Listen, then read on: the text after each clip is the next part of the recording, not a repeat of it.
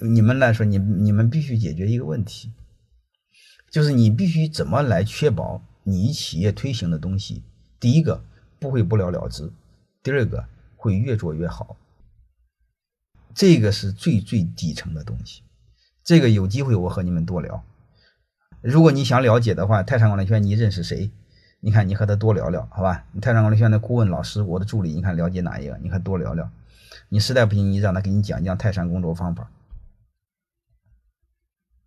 如果你把泰山工作方法学会的话，就是我们很多的优秀的东西可以沉淀下来。包括这个同学说这个怎么做好承上启下的管理者，承上启下有一部分是这个工作，